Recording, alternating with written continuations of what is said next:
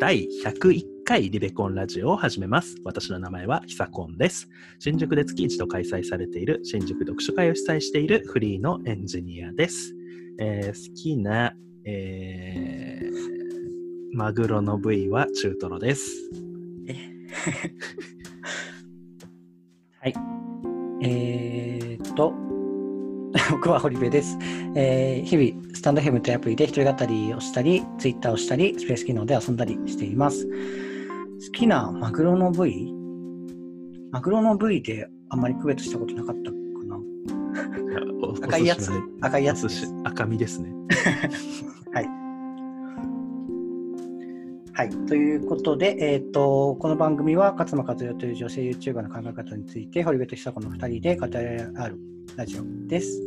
えーまあ、我々を通じて、えー、ドネータの方にも考え方が広がればと思っております。で、えーっと、まあ、普段は勝間さんの動画についてお話ししているんですが、えーっと、今回は前回に引き続き、えーっと、ゲストの方が来ていただいておりますので、えーそれでは自己紹介からお願いします。はい、えー前回に引き続き、えーお邪魔させてもらってます、えー関西在住の甲斐と言います、えー好きなマグロの部位はもうちょっとよくわかんないんで大トロであー素晴らしい。はいぽいやつですね。はい。というわけで、えー今回は甲斐さんにゲストに来ていただいてるんですけど、はいあのー前回ね、ストレングスファインダーの答え合わせをやったんですけど、ちょっとその後、まだまだ話し足りない感じだったので、えーはい引き続き、えー今度は、えーリベコンラジオというものの未来についてちょっと語っていこうかなとはい思っておりますが、はい。はい。えーテーマ。どうですか、堀部さん？いやーでも結構、まあ、ここのなんでしょう何週間の間にあった変化とかもあの結構甲斐さんの 経験から始まっなんかことが始まったものとかもあったりしたなって振り返ってみれば思うんで。ほだし、まあ、せっかくねそのいつも聞いていただいている方うん。の感想とか意見を聞ける機会っていうのはあんまりないので、はいはいはい。はい、ざっくばらんに 伺えればと思います。はい。はい。あ確かに、あまあ、ちなみにあの101回ということで、まあ、ちょっと記念的に こういう話するのもいいかなっていう事前トークがあって、ちょっとこの話になったんですけど、確かあのスペースの方で、まあ、甲斐さんにちょっとお話いただいてた部分はあるんですけど、あれって残ってはないので、はい。ちょっと改めて、リベコンどんな感じと思ってるってちょっと軽く言ってもらえたりはい。えっ、とはい。えっ、ともともとはあのー私はヒサコンを知っていて、まあ、リベコンラジオを知ったんですけれども、あのー勝間和代さんの、まあ、YouTube を題材に、うん。あのー語ってるっていうことで、うん。まあ、あの勝間和代さん自体は私は昔から、まあ、ちょっと注目をしていて、まあ、ただ YouTube は見てなかったんですよ。うんうんうん。でもまあ2人のラジオを聞く中ですごくあのその生活が良くなるとかすごいポジティブな話題で、うん。それについてまあ2人で語られているっていうところで、うん。あの面白いしうん。あのポジティブな気持ちになれるなっていうことでうんうん。もう更新を楽しみにはいはい。してるんですね。はいはい。はい、なので、まああのその紹介の動画の中身もさることながらやっぱりその良くしていきたいっていう気持ちをこう語ってる2人のそのポジティブなエネルギーをまあ聞きたいっていうのはあります。なるほど。確かにポジまあ勝間和代の動画についてしか話さないからはい、基本的にはネガティブな話にはならないっていうのはね。結構特徴なのかな。はい、確かにね。どんだけ世間でどんなことが起きてても、それには一切触れずに、はい勝間さんのことずっと話してるからね。うん、だからわわりかし身近な人がポジティブな話しかしないっていう安心感はあるよね。そうですねなんかこう聞いてて嫌な気持ちに絶対にならないし、うんでこういうふうにした方がいいよってアドバイスで、まあ、取り入れたいところを取り入れればうん、絶対役に立つし、はいはいはい。はいあなんかそう改めてその話を聞いたら確かにって思いました。なんかあのラジオのまとめを作っていただいて他のラジオの番組とかその、ポッドキャストで今1位を取っている人のラジオとかもいろいろ聞いてみたんですよ。うん。そしたらやっぱりその回によってすごい売れるっていうか、そのポジティブな回もあれば、全然ネガティブな回もあったりとか、うん。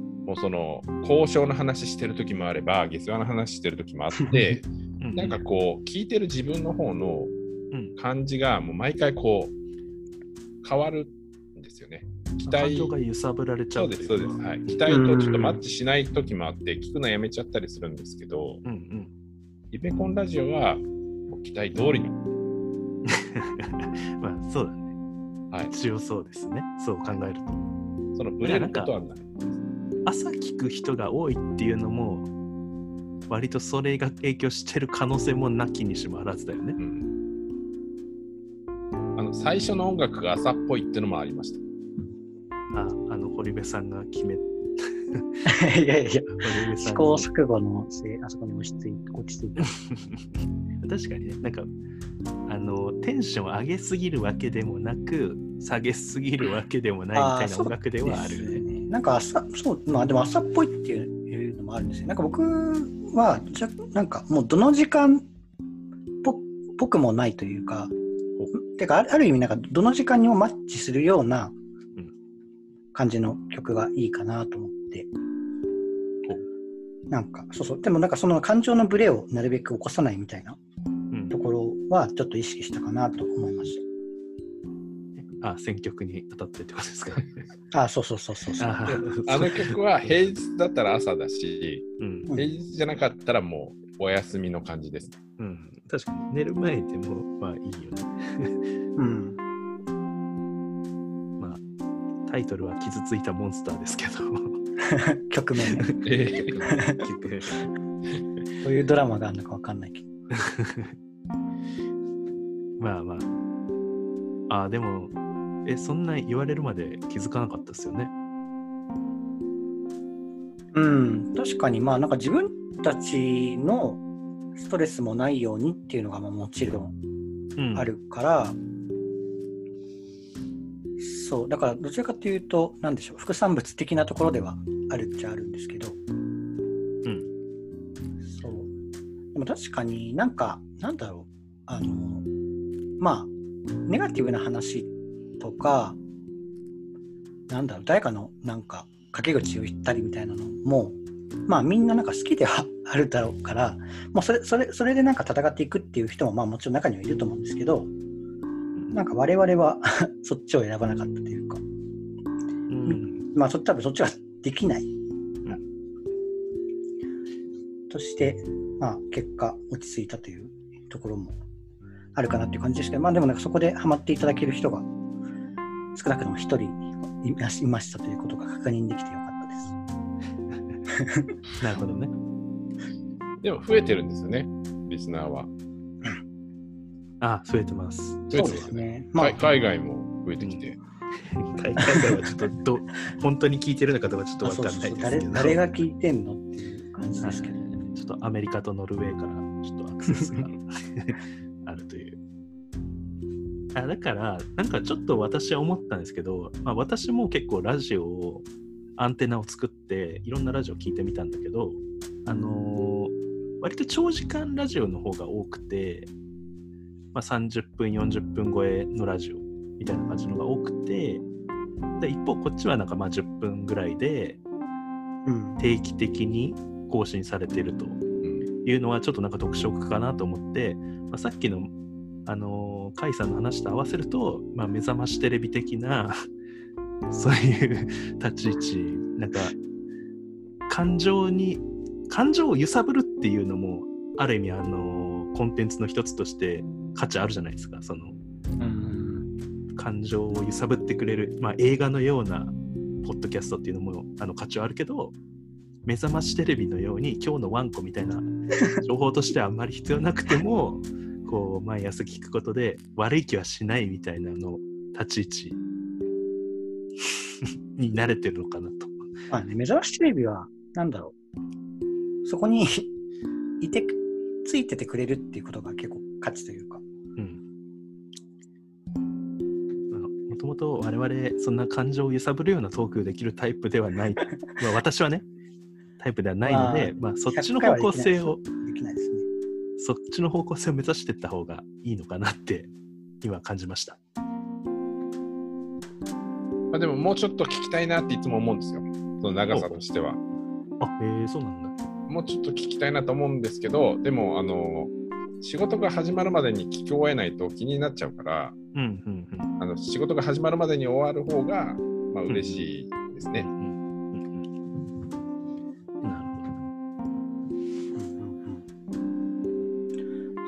まあでもなんか我々も、まあ最近ちょっと15分っていうのを意識してますけど、最初多分10分ってやってたんですけど、うんまあ、10分だと全然時間足りないし、気づいたらなんか20分とか、なんか普通のあの2人だけで話す回でも30分とか言ってるのがあって、うんだから結構話そうと思えばいくらでも話せちゃうのかなっていうのはうん確かにある。けど、やっぱり取る時間とか、あとやっぱ聞く人の時間とかがその分だけ長くなっちゃうというか、我々は本当にもう話した分をそのまま乗っける形式だからなおさらって感じなんですけど。うん練習なしなんですか？ほぼなし。うん、練習するとその分話す内容がなくなっちゃうから、うん。編あじゃあその。話も取ってから聞かせてみたいな感じで。だ結構だから本当にもう、あの、ヒサコンのあの急なあの話とかにびっくりしている あの素のリアクションだったりします。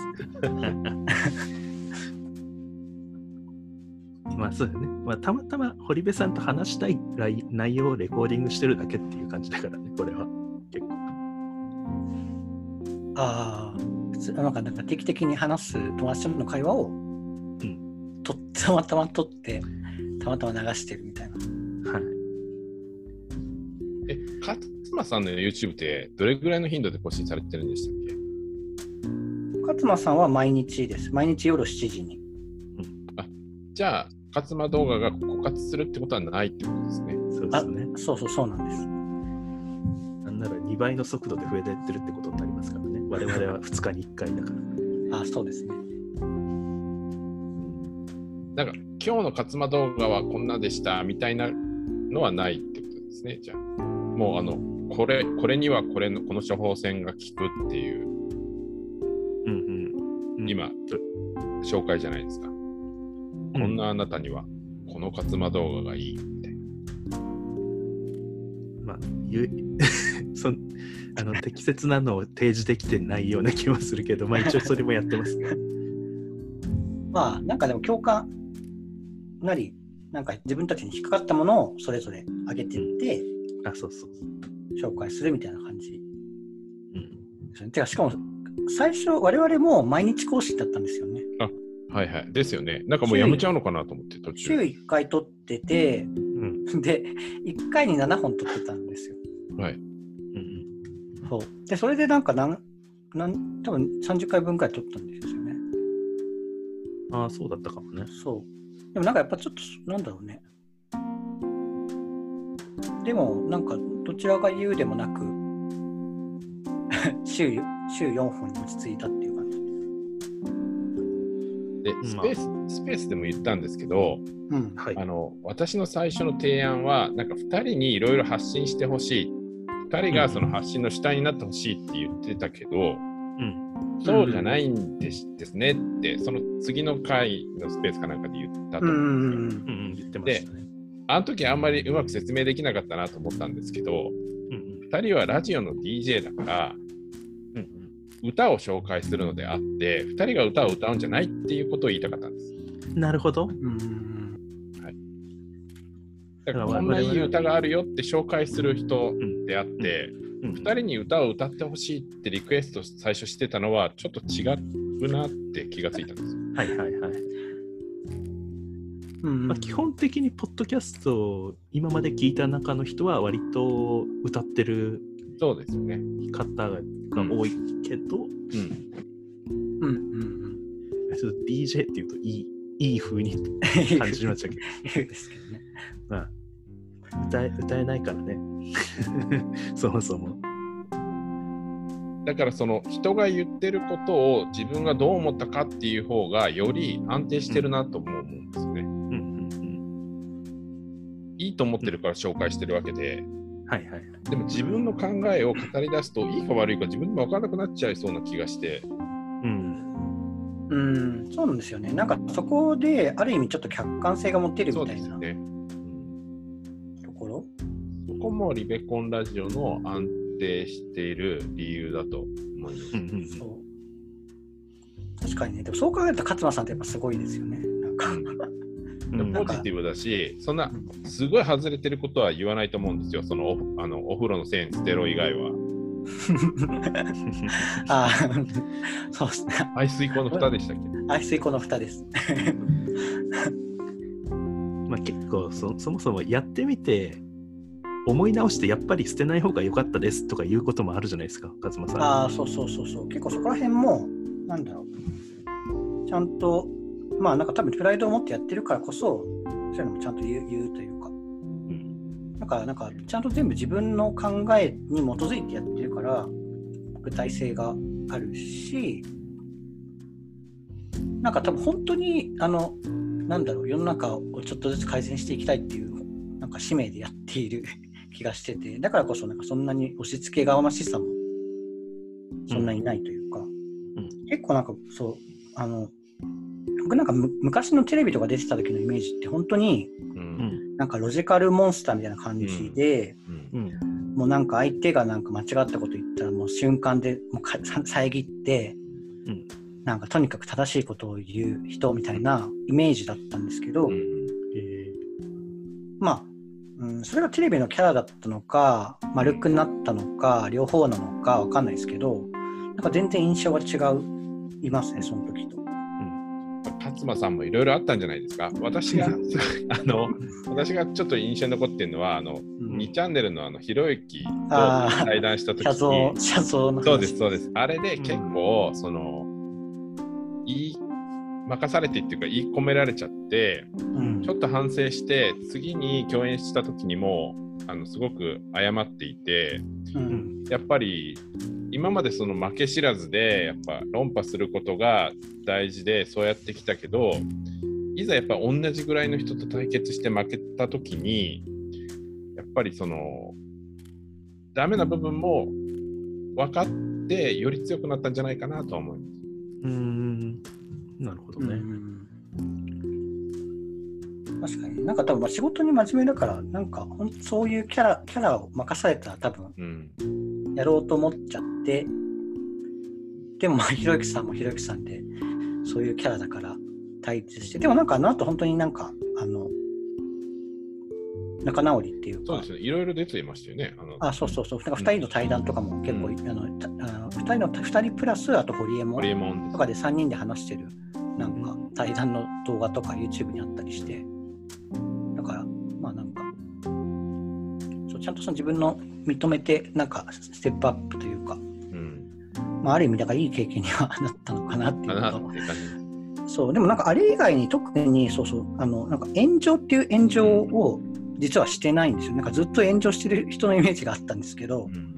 そんなになんかすごいなんだろう倫理的に外れたこととかをうん言ったりとか実はしてなくてあれもなんかひろゆきさんは写像って知ってるのにわざとそうやって正論で押してくる勝間さんにこう攻撃してるんじゃないかなって自分は思っちゃったんですよ。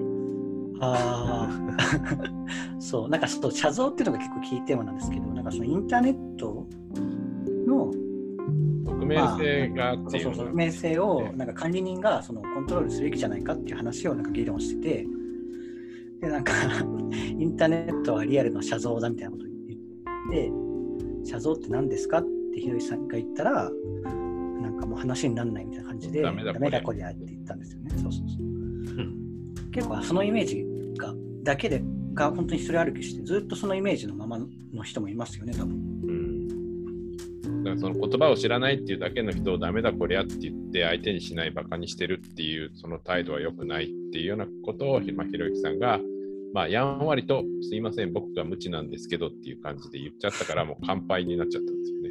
うんあ確かに。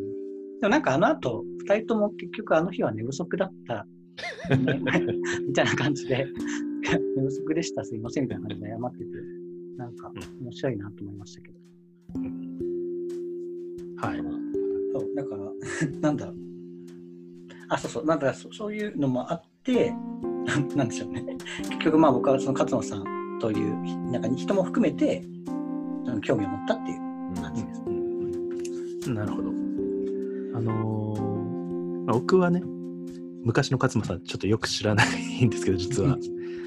いつ知ったかちょっと覚えてないんだけど、あまあ、その今の話は、まあ、ちょっとまとめとかで見てて、まあ、それを今感じたのが、なんかまあ、リベコン自体も、ある日、別物に変わる可能性はありますよね。勝間さんが変わったように。あの、このやり方じゃ良くないっていうことに打ちのめされて変わる可能性はあるなあっていう。まあね、だから。誰が歌う歌い出してとか。こんこんな緩いやり方じゃ伝わらないってことに気づいて歌い出すかもしれないですもんね。あー確かにね。ジングルとか作って入れるかもしれない。はい。まあでもその時にもちょっと恥ずかしがらずにやっていこうかなっては思いました、今。まあね、いいと思ってやるならうん。いい信念があればうん変わっても。あ結局僕なんか勝間さんは今のやり方の方がいろんな人に自分の伝えたいこと伝えててなんかいろんな人もなんか改善していくように変わってってるような気がするんだよね。論破するよりも私はこういいと思いますっていうなんか押し付けがましくしない方が意外と多くの人にそういうことが伝わってるような気がします。うん。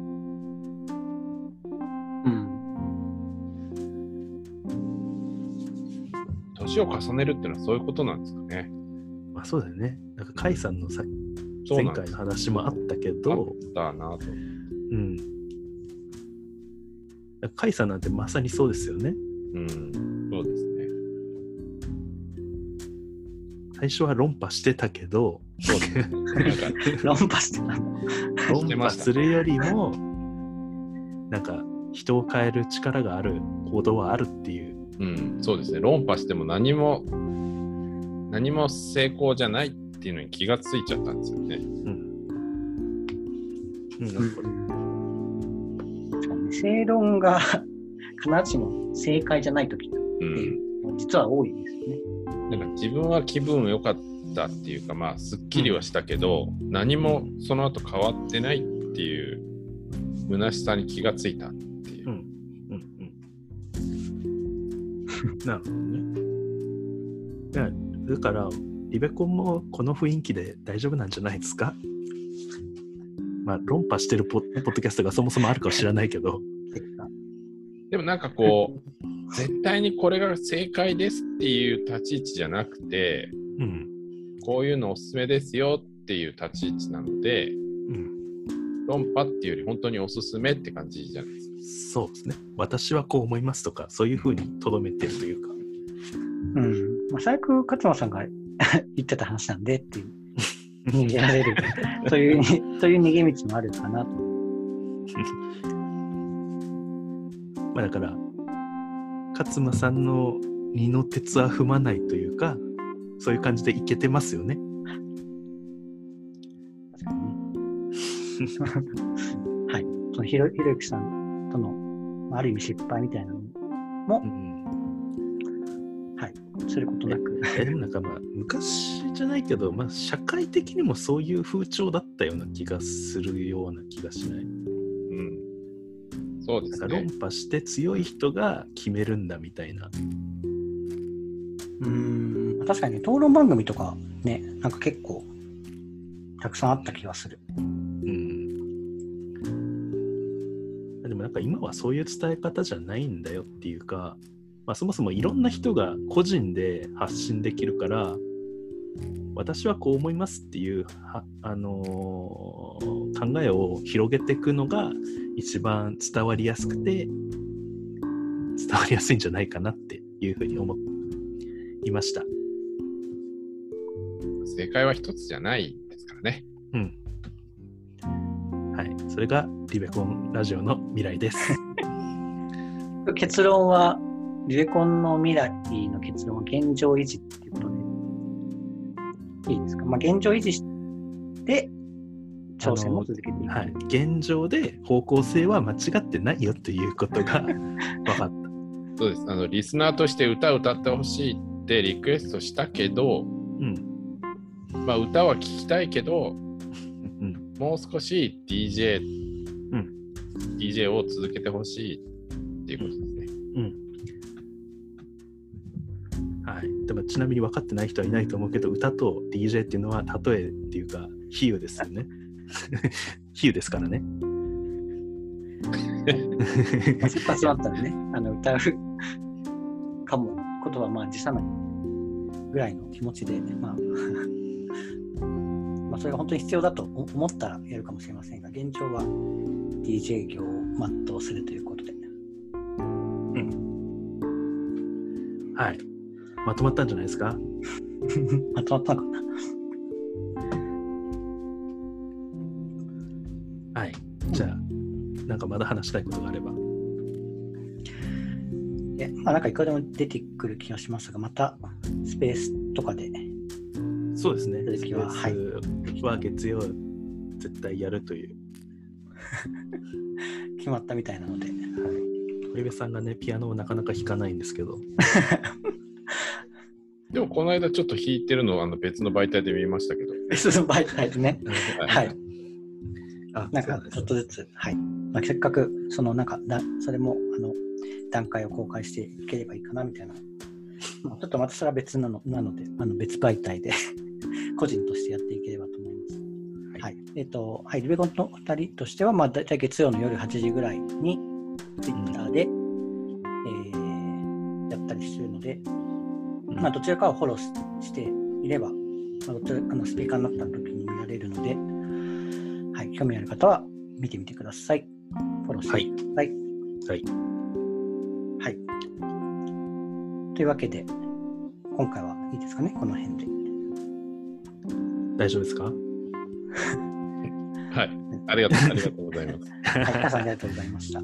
えーっと、では今回はこの辺で、えーご意見、ご感想、あなたのうっかりエピソードなどありましたら、えー概要欄の Google フォームから直接もしくはハッシュタグひらがなリベコンでツイートしてみてください。